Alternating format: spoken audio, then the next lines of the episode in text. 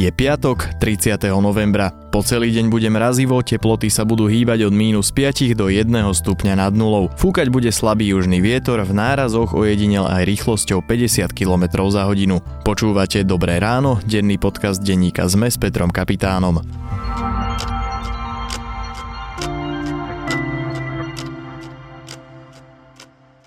Krátky prehľad správ.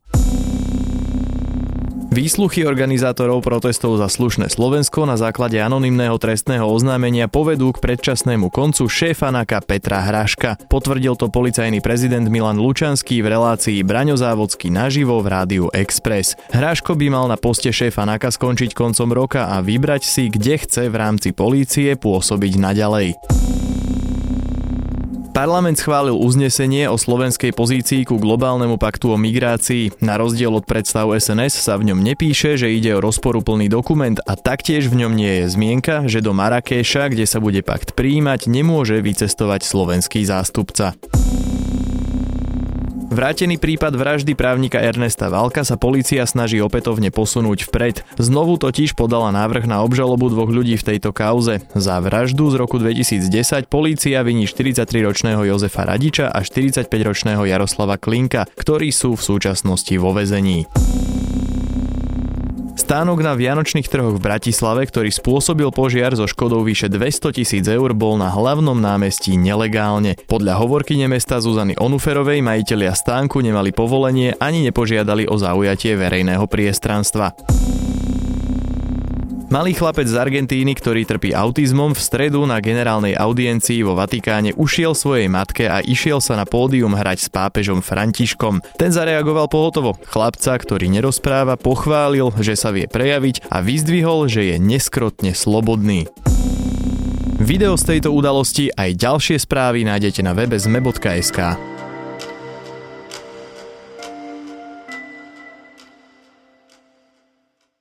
Minister zahraničných vecí Miroslav Lajčák podal demisiu. Oznámil to vo štvrtok podvečer a podľa jeho hovorcu je to reakcia na štvrtkové hlasovanie v parlamente o pakte OSN. Aký bol Miroslav Lajčák minister a čo to znamená pre Smer a Slovensko? O tom sa dnes budeme rozprávať s redaktorkou denníka Sme Zuzanou Kovačič-Hanzelovou. Je dôležité, či toto s hociakým dopadom bude znamenať zmenu kurzu našej zahraničnej politiky. Ak áno, tak potom spochybňujeme všetko, čo sme dostali do programového vyhlásenia vlády ohľadne zahraničnej politiky. Ak áno, potom spochybňujeme napríklad aj to, čo máme v tých dvoch materiáloch e, strategických. Potom samozrejme budeme musieť sa rozhodnúť, že či to takto ďalej má význam. Zúska, prečo podal Lajčák demisiu, keď ešte aj Pelegrini definitívne nepovedal, že či niekto pôjde do Marrakeša alebo nie?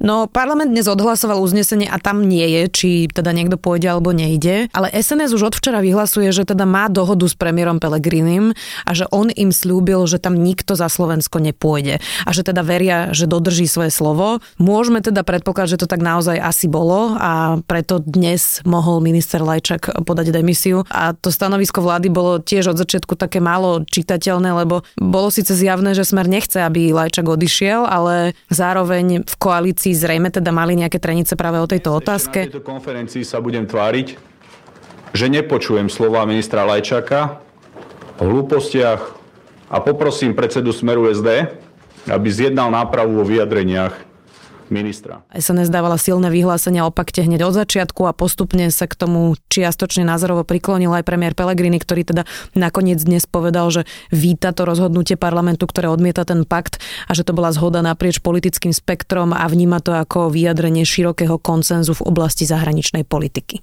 Teoreticky existuje možnosť, že by to Lajčákovi niekto mohol zakázať zvnútra, napriek tomu, že oficiálne sa k tomu nikto nevyjadril? Ako si máme vysvetliť to jeho počínanie? Zakázať myslíš čo?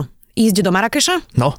No to je proces, ktorý je normálne formalizovaný. Vláda by teraz na budúcu stredu musela odsúhlasiť jeho zahraničnú cestu. On ako minister nemôže chodiť len tak niekde ako zástupca Slovenskej republiky. Čiže ten proces bol taký, že v stredu bude vláda hlasovať o tom, či niekto pôjde alebo nepôjde do toho Marrakeša. Takže to teraz nemôžeme alebo nevieme povedať, že či sa tam niekto zúčastní. Na toto sa ja sporiam, že nájdeme nejaké rozumné riešenie, technické riešenie, ktoré nám umožní všetkým e, aj odmietnúť pakt, aj e, vytvoriť priestor pre ďalšie pôsobenie Mirovi Lajčákovi. Lajčák už tým hrozil niekoľko dní, o nástupcovi sa hovorí ako o Robertovi Ficovi, je to teraz reálnejšie? Reálnejšie to asi je, pretože zrazu nemáme ministra a Robert Fico dnes mal tlačovú konferenciu po tom hlasovaní a povedal teda na túto otázku tak šalamúnsky, že teda jeho absolútnou prioritou je, aby Lajčak zostal vo funkcii.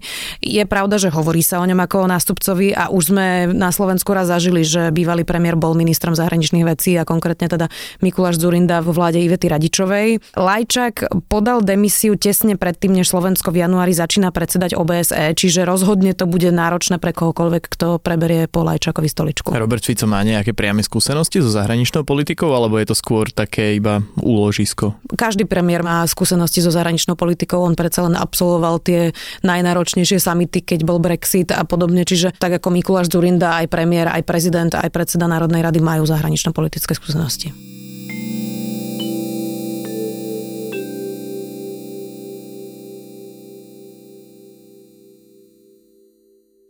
Aký bol Miroslav Lajčák minister? No treba povedať, že Miroslava Lajčaka ako kariérneho diplomata rešpektuje naozaj, že zrejme úplne každý od opozície cez koalície a aj odbornú verejnosť. On má za sebou teda bohatú diplomatickú kariéru. Tak najvýraznejšie sa hodnotí pozitívne jeho obdobie, keď v 2006 až 2009 bol vo funkcii vysokého predstaviteľa pre Bosnu a Hercegovinu a tam naozaj bol veľmi rešpektovanou osobou aj v celej únii. Potom sa stal ministrom za smer v roku 2009, len s tou krátkou prestávkou dvoch rokov, keď bola vláda Ivety Radičovej. Ja si odvtedy pamätám len taký jediný výrazný prešľap a to bolo, keď Slovensko predsedalo Únii v roku 2016 a vtedy mal vlastne svoju jedinú a najväčšiu kauzu EUKA. Tam išlo paradoxne o naozaj malé peniaze, ak to porovnáme napríklad s kauzou Bašternák, kde ide o milióny eur alebo s inými kauzami Smeru. Tu išlo, nazvime to, že len o 150 tisíc eur. Tá situácia, možno si spomínate, bola vtedy taká, že vystúpili dvaja pracovníci ministerstva zahraničných vecí, Zuzana Hlavková a Pavel Salaj a oni teda povedali, že priamo túto zákazku takého gala večera vlastne pri tom predstavení loga predsedníctva zadali priamo agentúre EUKA, ktorá mala byť blízka smeru, pretože im robila v minulosti kampaň. No a oni teda hovorili, že informovali o tom aj ministra a že teda odohrali sa tam aj rozhovory. Nakoniec sa obaja rozhodli odísť a inak to bola vlastne presne tá kauza, pri ktorej bola tlačová konferencia, kde teda sa Robert Fico posadil vedľa Miroslava Lajčáka a veľmi agresívne ho obhajoval a vtedy povedal vlastne novinárom takú tú legendárnu vetu. Niektorí z vás sú špinavé protislovenské prostitútky. A stojím si za týmto výrazom. Ten pakt bol o migrácii, ale Lajčakovi pritom vyčítali, že bol akousi súčasťou americkej kampane proti utečencom. To nie je zvláštne? Je to trochu paradox. Oni vtedy mali vlastne po celom Slovensku billboardy, že chránia Slovensko a na nich bol aj minister Lajčák a jeho fotografia. No a vtedy smer pod vedením Mareka Maďariča, ktorý vtedy teda mal na starosti tú kampaň, viedol takú až nenávistnú kampaň proti utečencom. Bolo to vtedy, keď zúrila teda tá utečenecká kríza a naozaj prúdili do Európy stovky tisíc ľudí a vtedy teda paradoxne boli proti tým migrantom a utečencom oni. Ale Lajčák, pokiaľ viem, nikdy nebol členom Smeru, alebo že sa takto na verejnosť až tak nespájal s tou stranou. Myslí, že to z jeho strany bola akási kariérna vypočítavosť, alebo bolo to z jeho strany premyslené, že by myslel vždy na to, aby mal nejaké zadné vrátka? Ja ako novinárka, keď sledujem Miroslava Lajčaka, on vždy sa snažil byť v prvom rade diplomat, vždy tak aj odpovedal a možno aj preto nikdy nevstúpil do smeru, lebo aj to celý čas deklaroval vlastne v tej funkcii, že on sa necíti ako politik, ale ako diplomat. To znamená, že teraz má niekde ešte priestor na to, aby sa uplatnil ako diplomat aj naďalej? Tak to je podľa mňa nepochybné a o tom nikto nepochybuje. Bol teraz vo vysokej funkcii v OSN, má za sebou bohaté skúsenosti a myslím, že si môže dokonca vyberať. Dá sa aj povedať, že kam by tak mohli smerovať jeho ďalšie kroky? No to netuším, ale akože v kuloároch sa rozpráva, že mohol by byť aj v nejakých funkciách v Európskej únii, ale tam by ho muselo Slovensko nominovať. Čiže asi to bude závisieť aj od toho, že ako v dobrom alebo ako v zlom sa rozídu teraz so smerom ešte stále je to prezidentská kampaň, respektíve prezidentské voľby. No on tvrdí, že nebude kandidovať, e, uvidíme. Aká je teraz teda tá postupnosť e, tých ďalších krokov, čo sa bude diať najbližšie?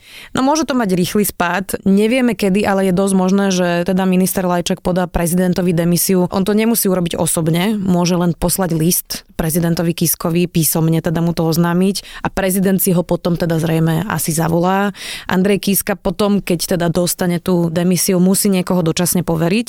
To môže byť napríklad aj premiér, to sme už viackrát videli, že keď nejaký minister odstúpil, tak premiér bol zodpovedný aj za ten rezort, no a potom bude musieť teda smer nájsť náhradníka. V tom stanovisku, ktoré poslal hovorca ministra Lajčaka, je napísané, že viac detajlov, kedy a ako poda demisiu, bude teda po rozhovore s premiérom a prezidentom, čiže múdrejší budeme asi dnes cez deň. O demisii Miroslava Lajčáka sme sa dnes rozprávali s redaktorkou Zuzanou Kovačič-Hanzelovou.